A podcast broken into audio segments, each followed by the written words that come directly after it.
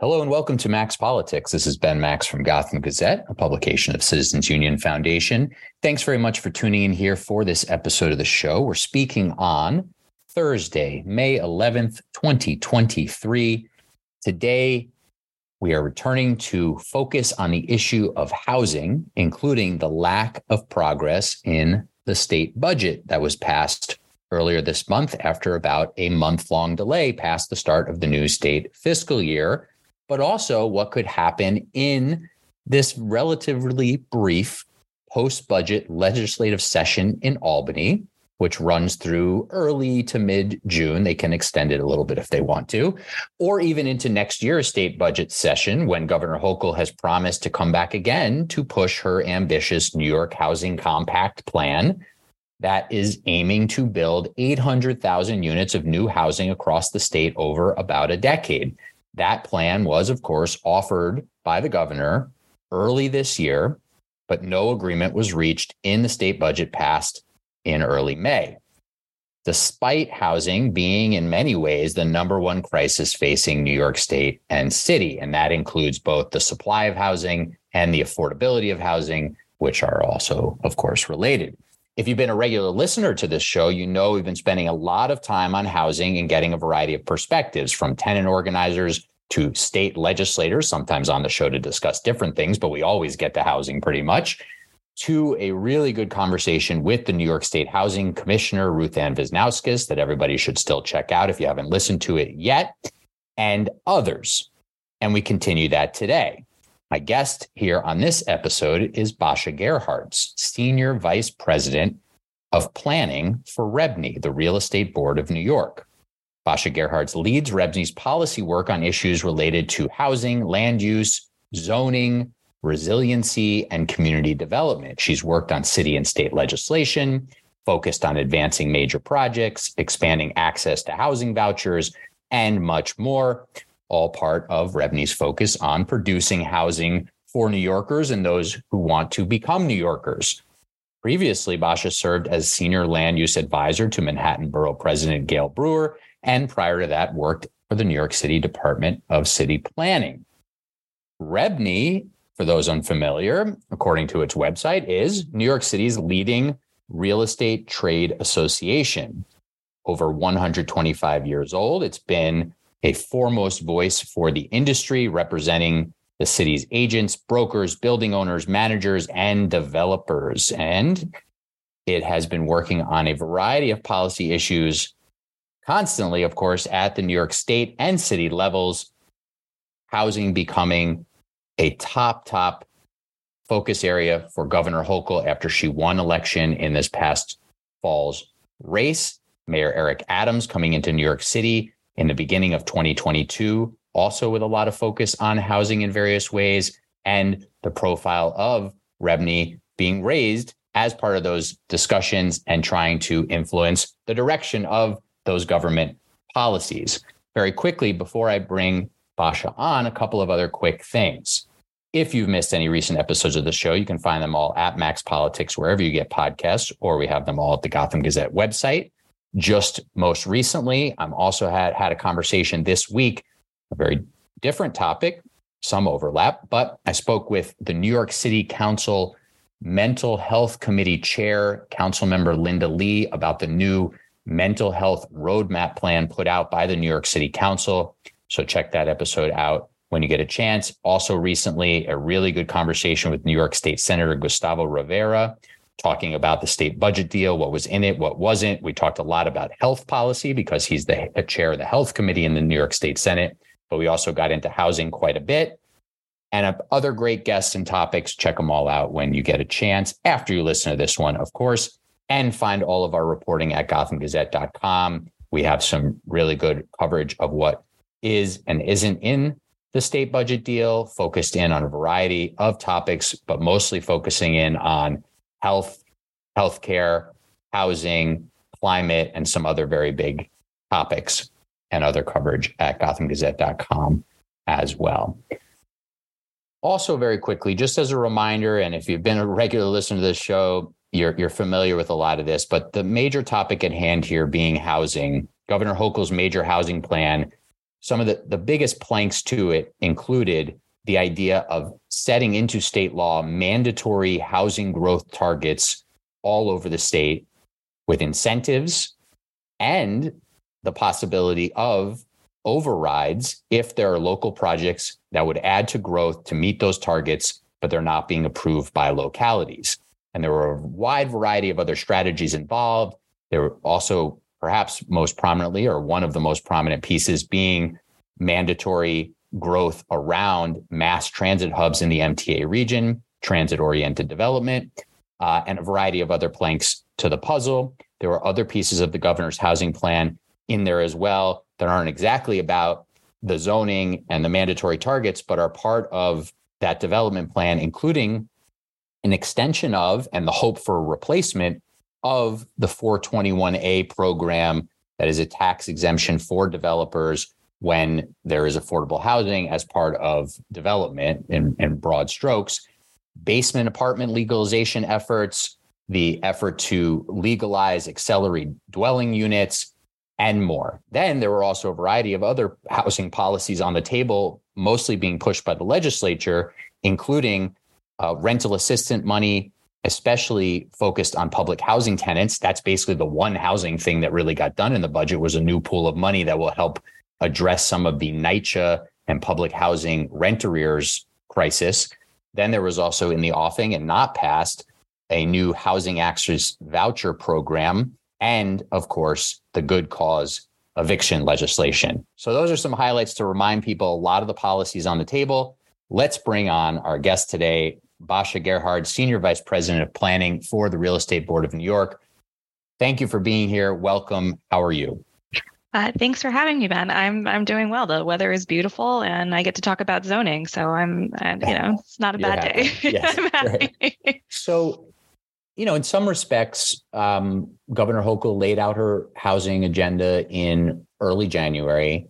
Uh, your organization, REBNY, was was complimentary, enthusiastic. There was a bit of optimism. I think lots of people who are pro housing growth, pro development, um, were wary because they knew it would be a big lift to get her ambitious program done. Uh, immediately, there were questions from you know the suburbs where they don't want to grow a lot of housing, and you know, and all all sorts of things. But there was uh, people were pretty happy to see her take take that on.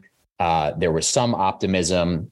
Fast forward a few months, the budget deal gets reached. Basically, nothing's in there on housing, and I've been asking lots of uh, recent guests here, including State Senator Gustavo Rivera and others how that is possible for state leaders to not address basically the number one crisis facing the state.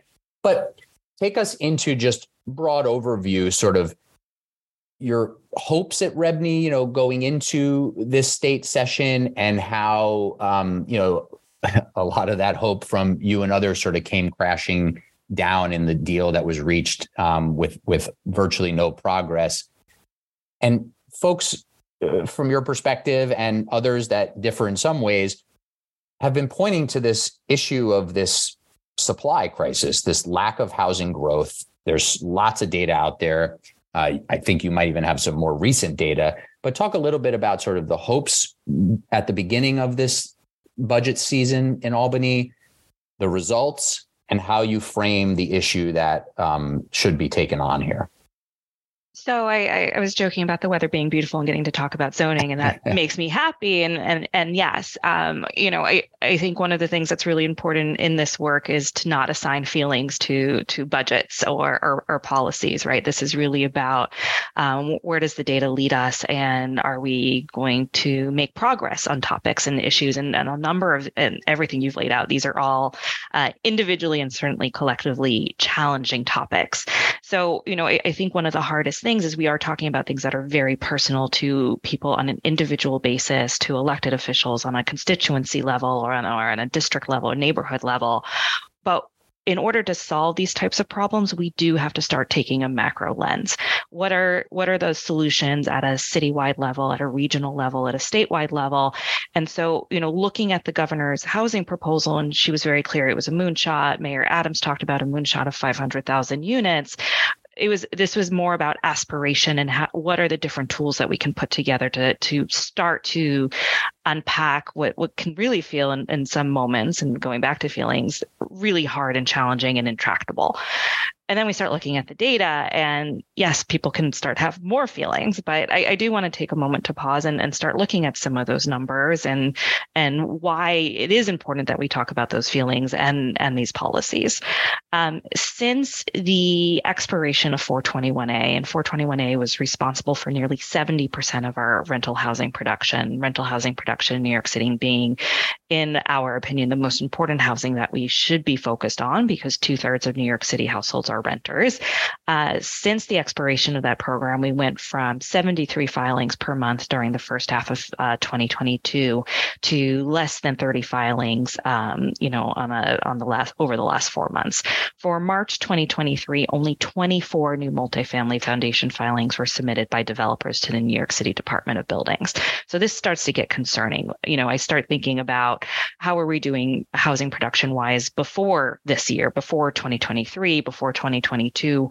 Um, what I always uh, like to try and put into context, um, you know, we were estimated to reach a population of 8.8 million people in 2030. We reached that population in 2020. Only 10% of our housing was actually constructed in the last 10 years. And I'm going to throw a lot of tens here, but we're 10 years ahead in population growth, 10 years behind in housing production.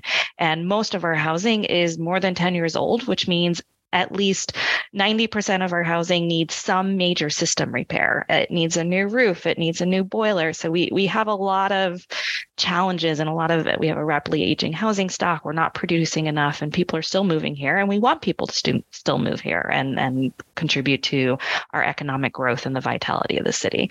So th- that's a lot of numbers, but you know, it's all of one way of looking at this is saying we're not producing enough and we also need do need to have policies that focus on the people who live here and our existing housing uh, stock as well. So so the 421a program was allowed uh, by the legislature. The governor wanted to extend it. The, allowed by the legislature to expire last year. The um, efforts to replace it with a slightly different program didn't go anywhere there was also an effort by the governor now to extend the time period where projects eligible for the now expired exemption could access it. Um, there are some questions about whether this is even on the table for legislators at all, or they want to sort of let this new era set in and see how the market will adjust. But just to be clear on, on something you said, I just want to make sure I have this right. In March of 2023, in New York City, there were 24 new multifamily uh, building foundation filings submitted by developers in New York City? Yes, 24 new okay. multifamily foundation filings for all of New York City, for all five boroughs, for 8.8 million people, where we do not have enough housing supply. And that's roughly a third of the average during early 2022 when when 421a was still applicable. Correct. So what is the let's just stick with that then.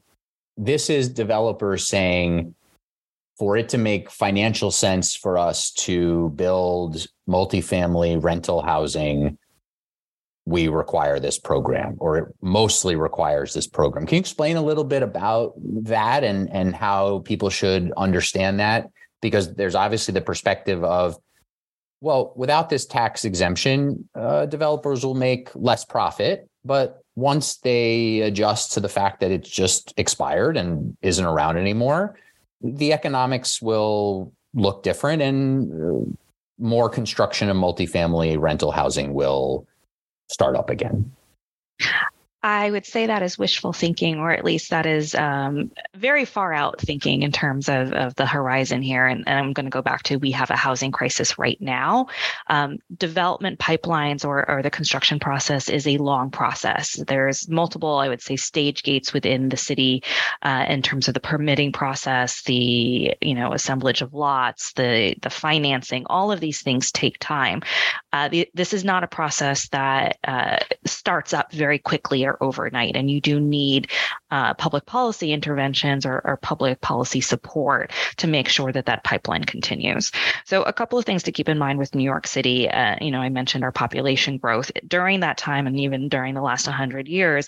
Whereas when you look at other uh, major global cities, you know, typically they add land to their to their city boundaries.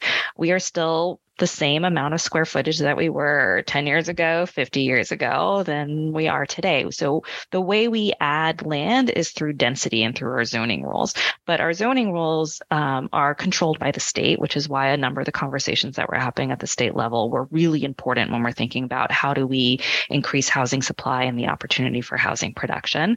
Um, we have a very, I would say, different property tax system or underlying tax structure than other municipalities when you start talking about housing supply in the sense that our property tax system in a lot of ways penalizes multifamily uh, development uh, and new construction with a higher uh, rate than say someone who has a condo or a single family home or even a two family home.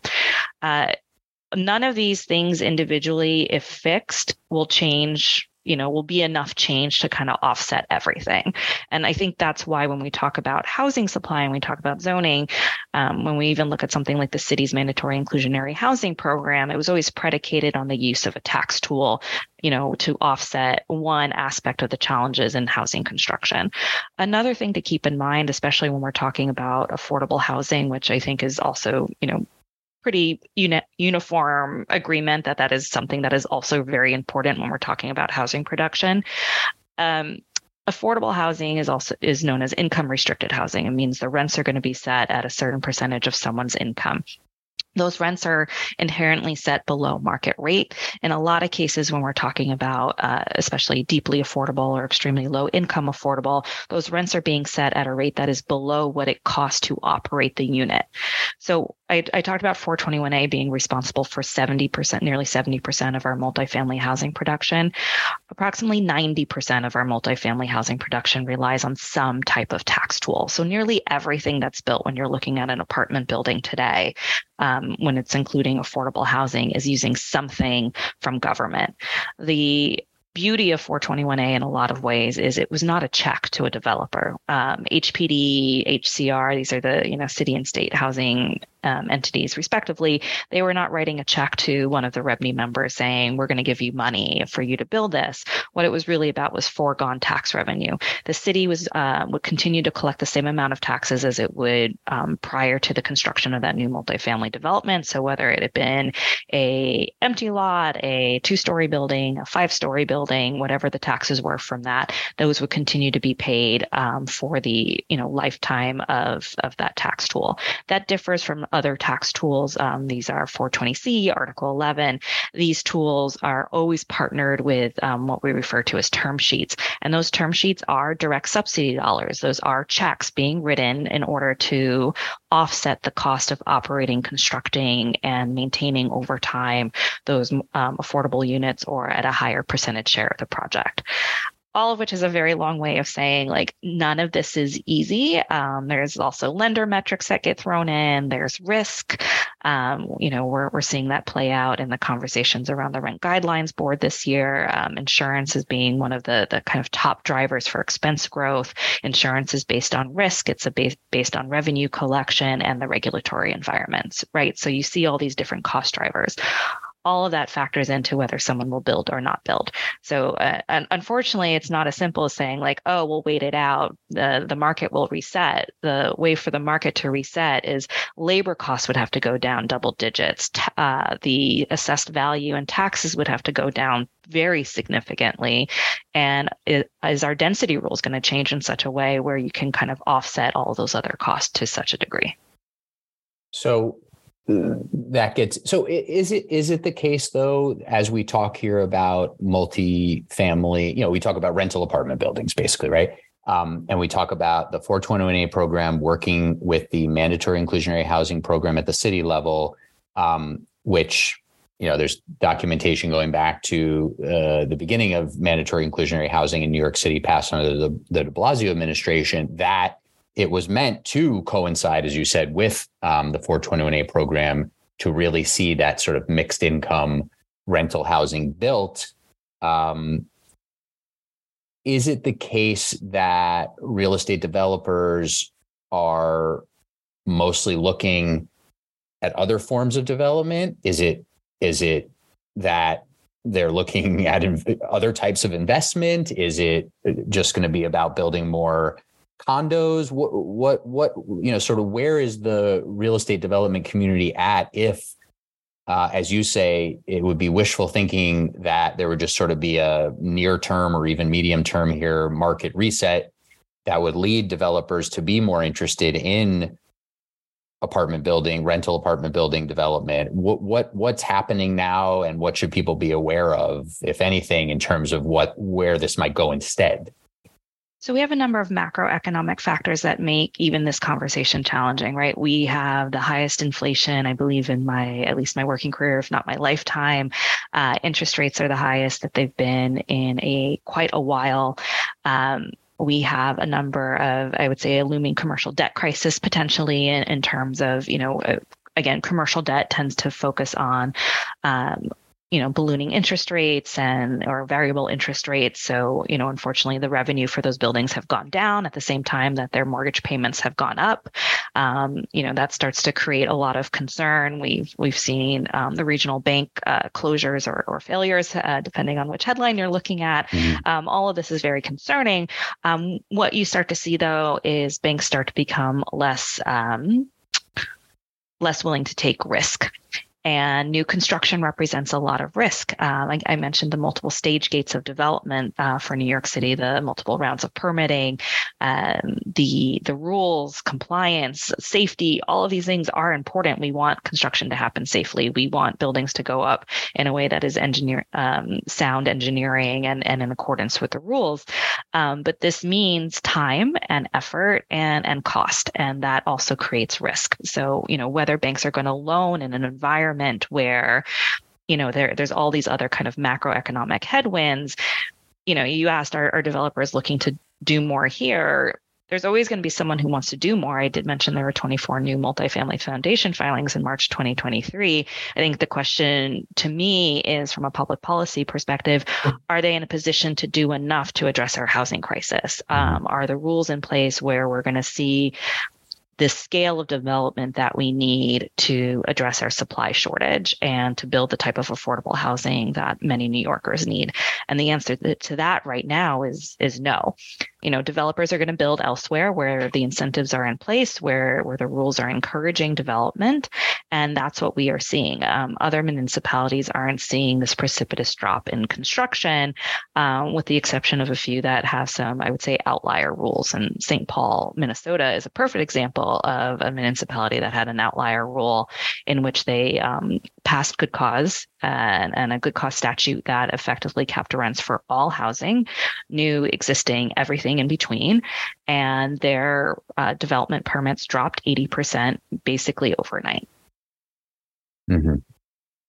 Um, let's let's let's come back to that. But we can come back to that. That's, that's yeah, that's, that's that's a big one. I do want to get to that, but but let's just uh, in terms of the the sort of state legislative agenda for um, REBNY and for the real estate development community in the city. Clearly, here a focus on 421A, trying to get some sort of new program, uh, tax abatement program. Um, there was also a push around uh, lifting the flare, floor area ratio FAR cap. Um, Thank you for city. not saying far. I appreciate that. uh, cap in the city, which in essence limits the density of uh, the buildings uh, in the city that can be built. Um, you wanted to see more uh, policies passed to allow conversion of commercial buildings to housing. Those were like some of the key real estate priorities for New York City that you wanted to see out of the state uh, budget season that didn't get done. Were you fully behind the governor's broader housing compact program with these mandatory targets for all community districts in New York City and all municipalities outside the city? Um, was was sort of the fulsome of this this plan and this program something that you were strongly behind, or were you more focused on those sort of narrow pieces? So we've been on record, I believe, now two years straight about the need, at, at least at the state level, about the need for, I would say, state intervention and regional growth and, and really fair share in housing production. Uh, you know, I've, i think I've mentioned several times now that New York City does not produce enough housing. Um, we do produce more than our uh, neighbors. And so when we talk about the housing crisis and the housing shortage, it is not limited to the boundaries of the five boroughs. This is a regional problem and it is a regional challenge and a regional opportunity. Uh, you know, I think one of the things that are challenging when we start talking about housing targets and all these different tools. Uh, you know, as as a zoner, I'm like, oh, I know what ADUs are and I know what TOD is and I understand, you know, FAR and and I understand, you know, what the goals are. But this really is um, underscores the importance of community engagement and education around what we're talking about here. Um, similar rules have been passed in other states. Um, they they exist. Uh, you know, the sky has not fallen. Development is occurring. Um, to put into context, though, California, which has a number of very similar statutes um, that have been enacted, those took several years. In fact, they, those took six years to to get through the legislative process, and and so, you know, starting the conversation now, starting the conversation last year is incredibly important. Continuing that conversation is going to be important. Um, there's a lot of benefits to trying to do it all at once, and there's also benefits to you know trying to do one thing at a time. Um, the important thing what though is starting the conversation and and starting the engagement. And you know those are things you know that i certainly hope to see continued around these really important tools. No single tool is going to solve our housing crisis. We need all of them. And i think it's a question of degrees. So looking at the housing compact and and again this moonshot of 800000 units the the moonshot was grounded in data collection. Where what are municipalities doing right now? Here's a suite of options to help them get to the targets that are being set. In, in some municipalities, we're we're not talking about uh, a thousand units. We were we were talking about 20 units, 80 units. Please build 80 units of housing next to that train station on the empty parking lot. I don't know if that was made accessible to everyone when, when mm-hmm. we're talking about this. Um, mm-hmm and you know when we t- a lot of times when we talk about zoning and and we can talk about what's going to be happening on the city level with the city of yes and these three citywide text amendments there's a lot of engagement that occurs through the local land use process. Um, when i look at you know kind of the package and everything you know you had the suburb saying don't come in and tell us what to do and the city saying please remove your restrictions on telling us what to do. And and something got lost in all of that. Mm-hmm, mm-hmm. And this is where the governor is saying that she's going to come back and has more time now to continue to build consensus around uh, around her ideas and her program, and and we'll see how that goes.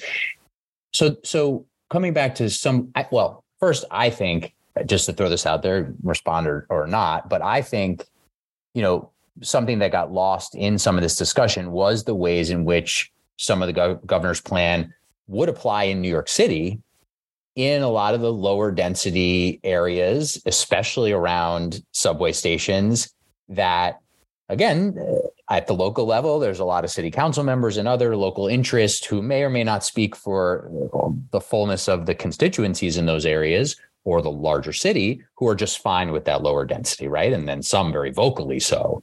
Um, and and to me especially around the conversation around transit oriented development absolutely in the suburbs as well around the commuter rails and all that. But in the city that sort of got lost in the shuffle a little bit. And i'm not sure um, the governor focused on it enough. I'm not sure the mayor was really out there talking about it. Um, and so that that got lost in the shuffle a bit to me. And you hear the borough presidents in various boroughs talking about wanting to build everywhere and being ready for some of those, you know, quote unquote battles with some local city council members and others.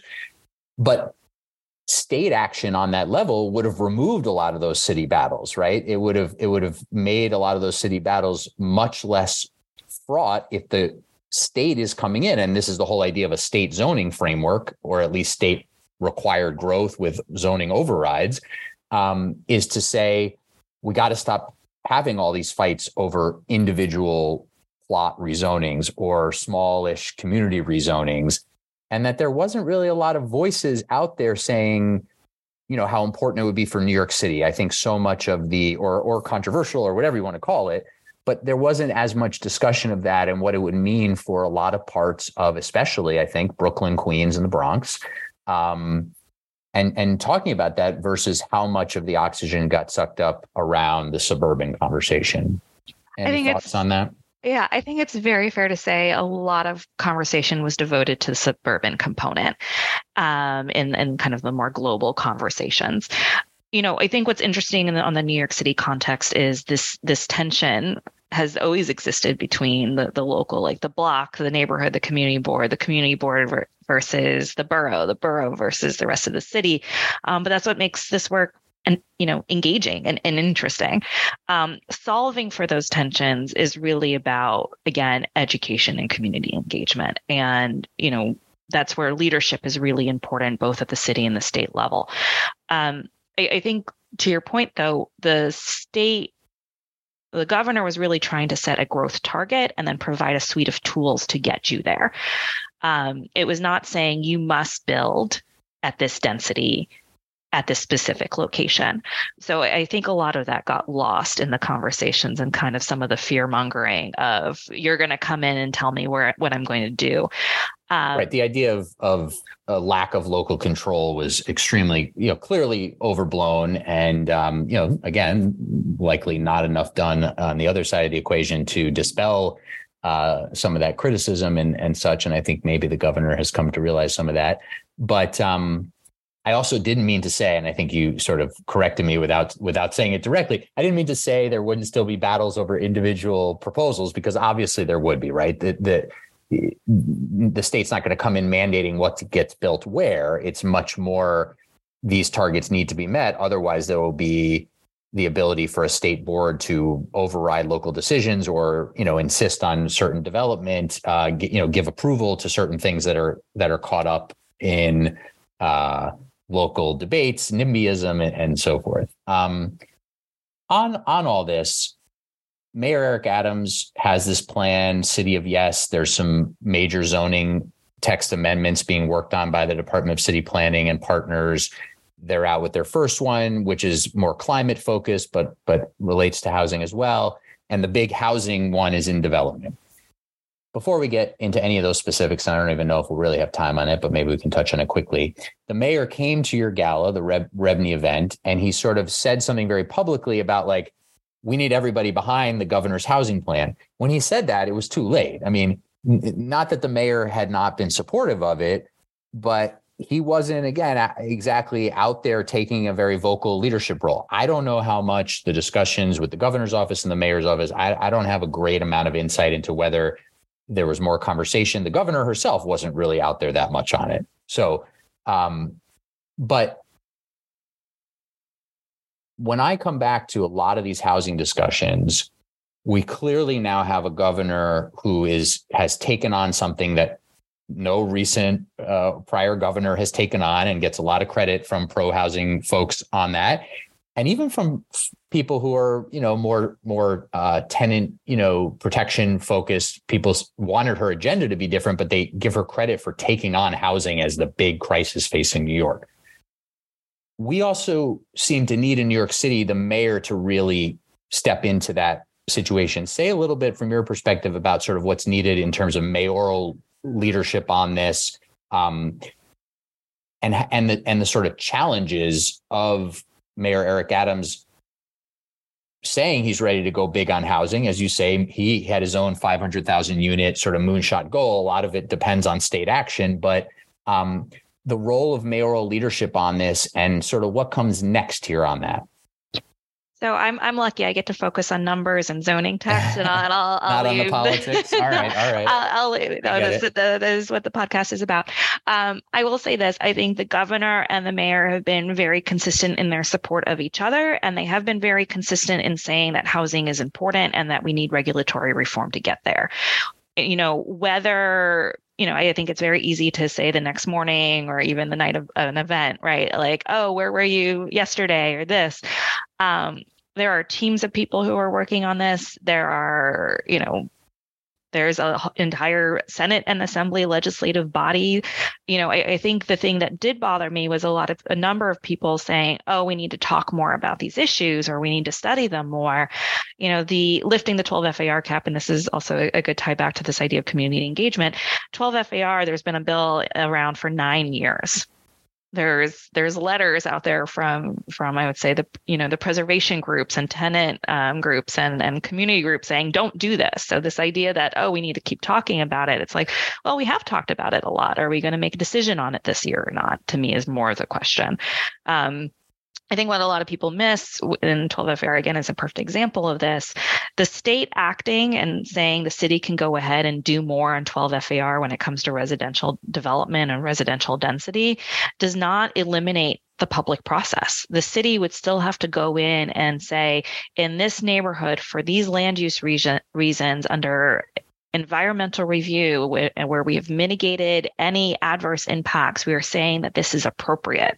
And there's going to be a, a, zoning text change and a zoning map change that goes through the public review and goes through goes to the affected community board and goes to the borough president and goes to the city council for adoption after it's been heard at, by the city planning commission. So right, like there's all these steps again, these stage gates before that change even goes into effect. But because now for you know, and I forget now if it's the eighth, ninth, or 10th year that we have said we are not moving forward on allowing the city to study this, we're just another year behind studying it. So when we get to the city of yes, right, the these three citywide text amendments, and we start thinking about what could be in zoning for housing opportunity, um, the city has already said very clearly they're looking to even the playing field on floor area bonuses for senior housing and affordable housing, and those are important changes.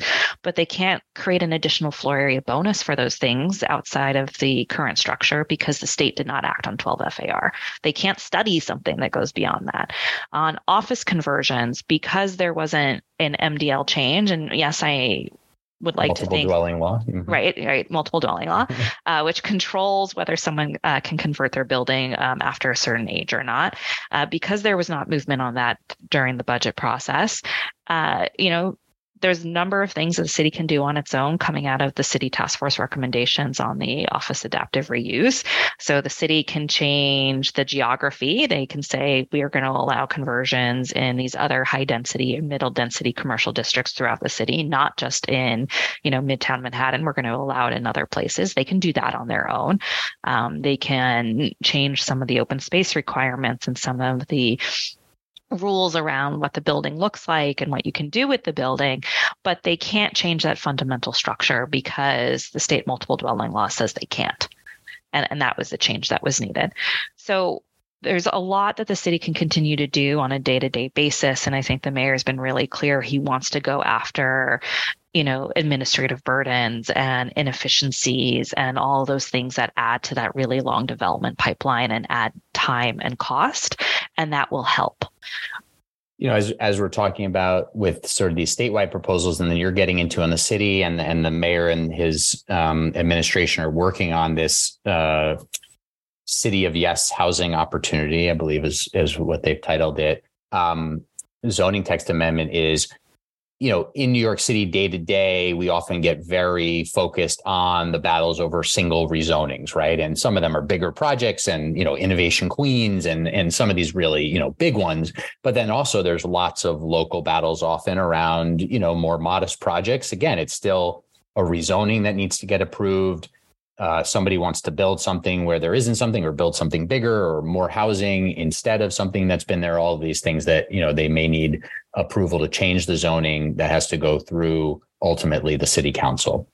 Um, but as much as we get caught up in so much of that the real key to actual sort of large scale growth and housing supply growth is through the broader changes to zoning that apply much more broadly than when we get into these single proposals and that sort of often gets lost in the shuffle and and and that's part of what's sort of coming down the pike here from um, the Adams administration, the Department of City Planning, as they craft this uh, citywide zoning text amendment, right?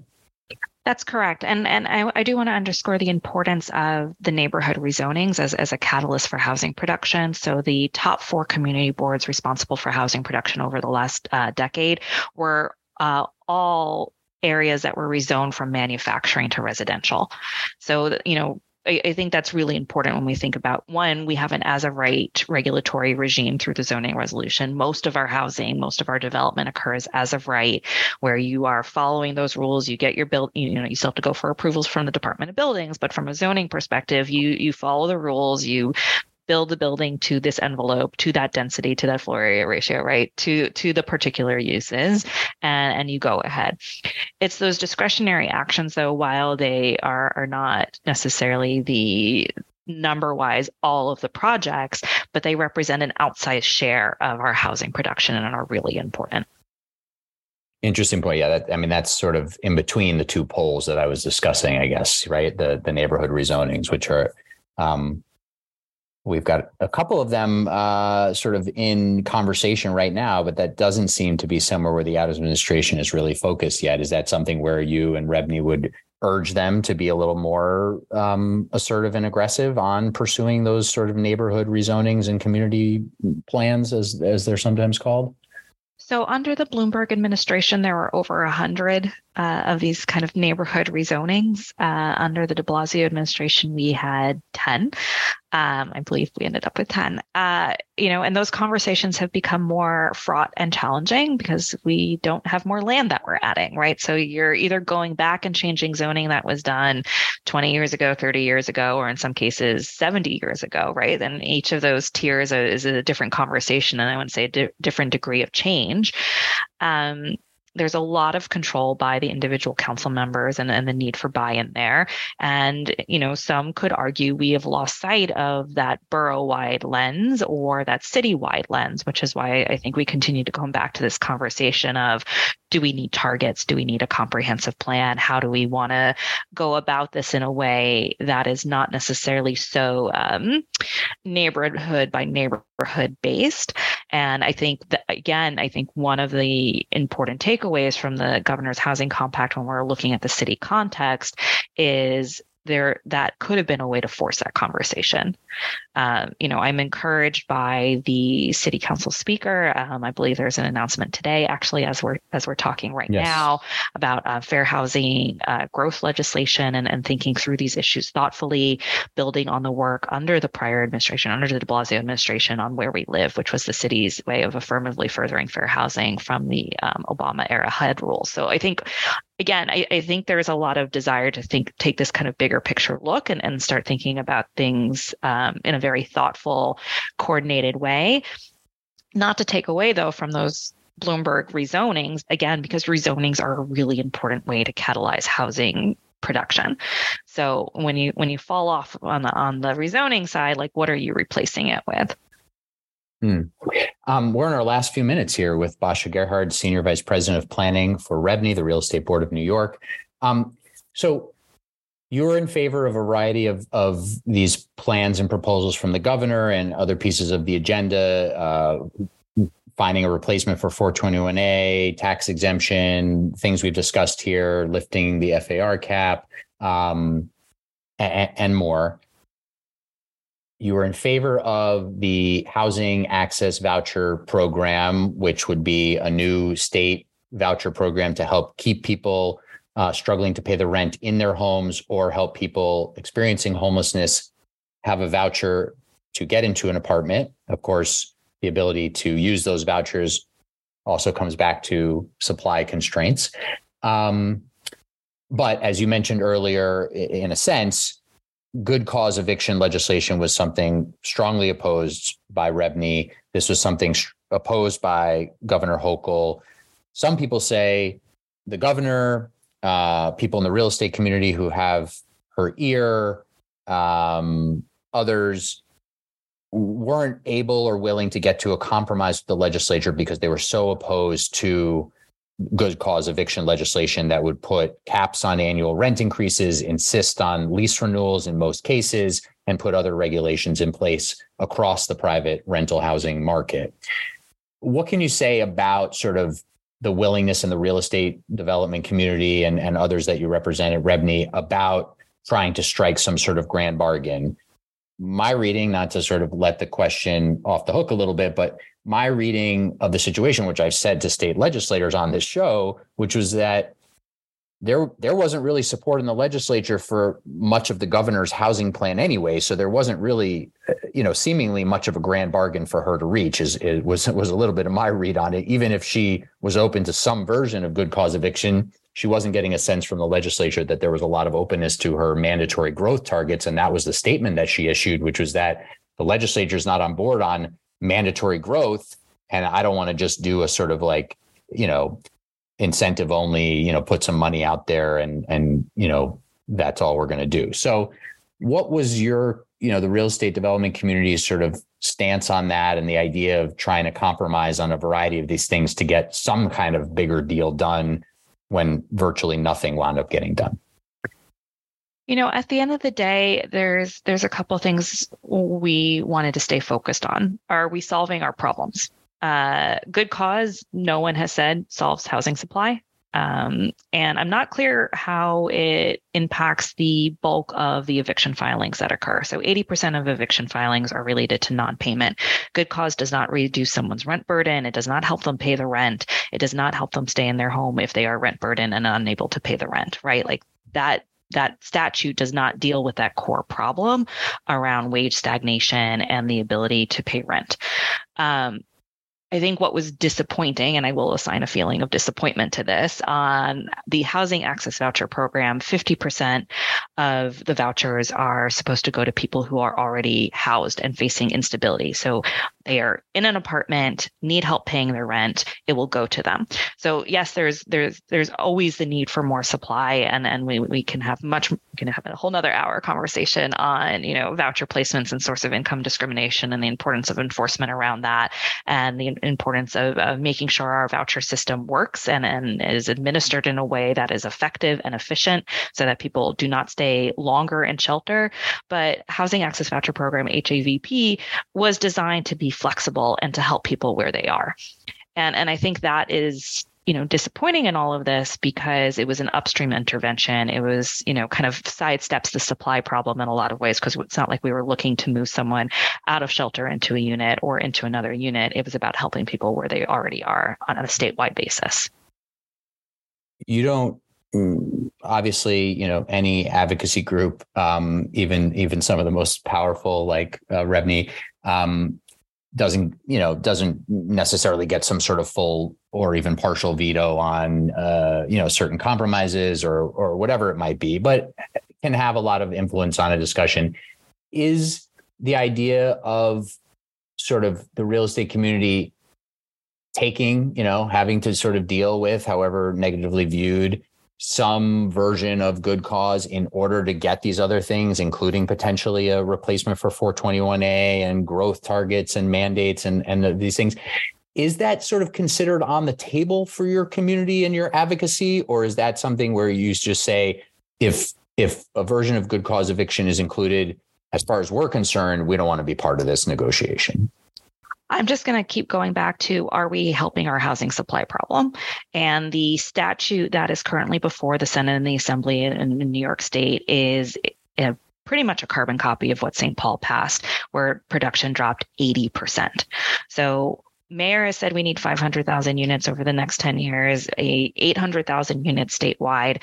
Good cause is a statewide bill. So, you know, would I love conversions? Would I love 12 FAR? Would I love four more years for projects that are shovel ready today and have their financing agreement to um, use the benefit they were eligible for and they just need more time to build the building? And this is a 421A completion deadline. Yes, all of those things will help. But none of that matters if you're destroying the cross subsidization from the market rate housing, if you're changing the definition of rent, if you're capturing new construction, if you're changing the uh, definition for tenant, um, if you don't allow someone to take a unit back for their grandchild or for a family member, which I quite frankly, I continue to find quite regressive coming from the quote unquote progressive um, branch who are, who are pushing that statute. So it's not just about the rent cap. It's not just about the right to renew. It's about the 10 different ways that bill fundamentally changes how housing would be regulated and ignores the fact that a third of our housing and half of our rental housing is already subject to control and regulation under rent stabilization. Hmm. All right, we uh, let me. I wanted to ask you about this. It's it's sort of tangential to a lot of this conversation, but it, it, came up. Um, is scaffolding reform? You know, I had I had the Manhattan oh my gosh. just real one quick minute. You know, I had Manhattan Borough President Mark Levine on the show around his state of the city. I he didn't get into scaffolding reform at the time, but I threw it out there as a question because it's something you know that comes up a lot, and and you know even all over the city you see uh, the the sidewalk sheds and the scaffolding and so forth. And people are very frustrated by how long it stays up and all that. So i asked him about it and he said actually we're working on that. And then he came out with a plan not much uh, longer after we spoke. So he and and city council members have put forward some stuff on scaffolding reform to ensure that it basically i mean in part comes down quicker. Is that something that REBNY is is focused on? And any quick quick comment on that I'm laughing because it's like the one thing I don't actually know a lot. Oh, okay. I it wasn't something I was really planning on asking you, but since it you know it's sort of related to real estate ownership and and development and uh, repairs and all that, so my, my, my baseline understanding, my, my very baseline understanding is that the scaffolding law contributes to one of the cost drivers of, of construction and, and maintaining property. Um, it, it causes a lot of issues. I, I think again, there's this kind of, you know, tension between like how much safe, like how much safety do you need to have and, and like, and have these structures and for how long do they need to be up versus a function of like, how long does it take to get a permit? And once you, once it's installed and get the work done and what happens if the financing dries up, right? Like I think it's, you know, it, it, there's a lot of reasons they're up for so long, and there's probably a lot of reasons why they could come down sooner. Hmm. All right, we will leave it there. Thank you for all the time. Uh, My pleasure. Basha Gerhards is uh, Senior Vice President of Planning for REBNY, the Real Estate Board of New York, leading policy work on a whole variety of issues related to housing, land use, zoning, and more. Thanks for the time, and we'll be in touch down the road. All right. Thanks for having me today, Ben. Thank you.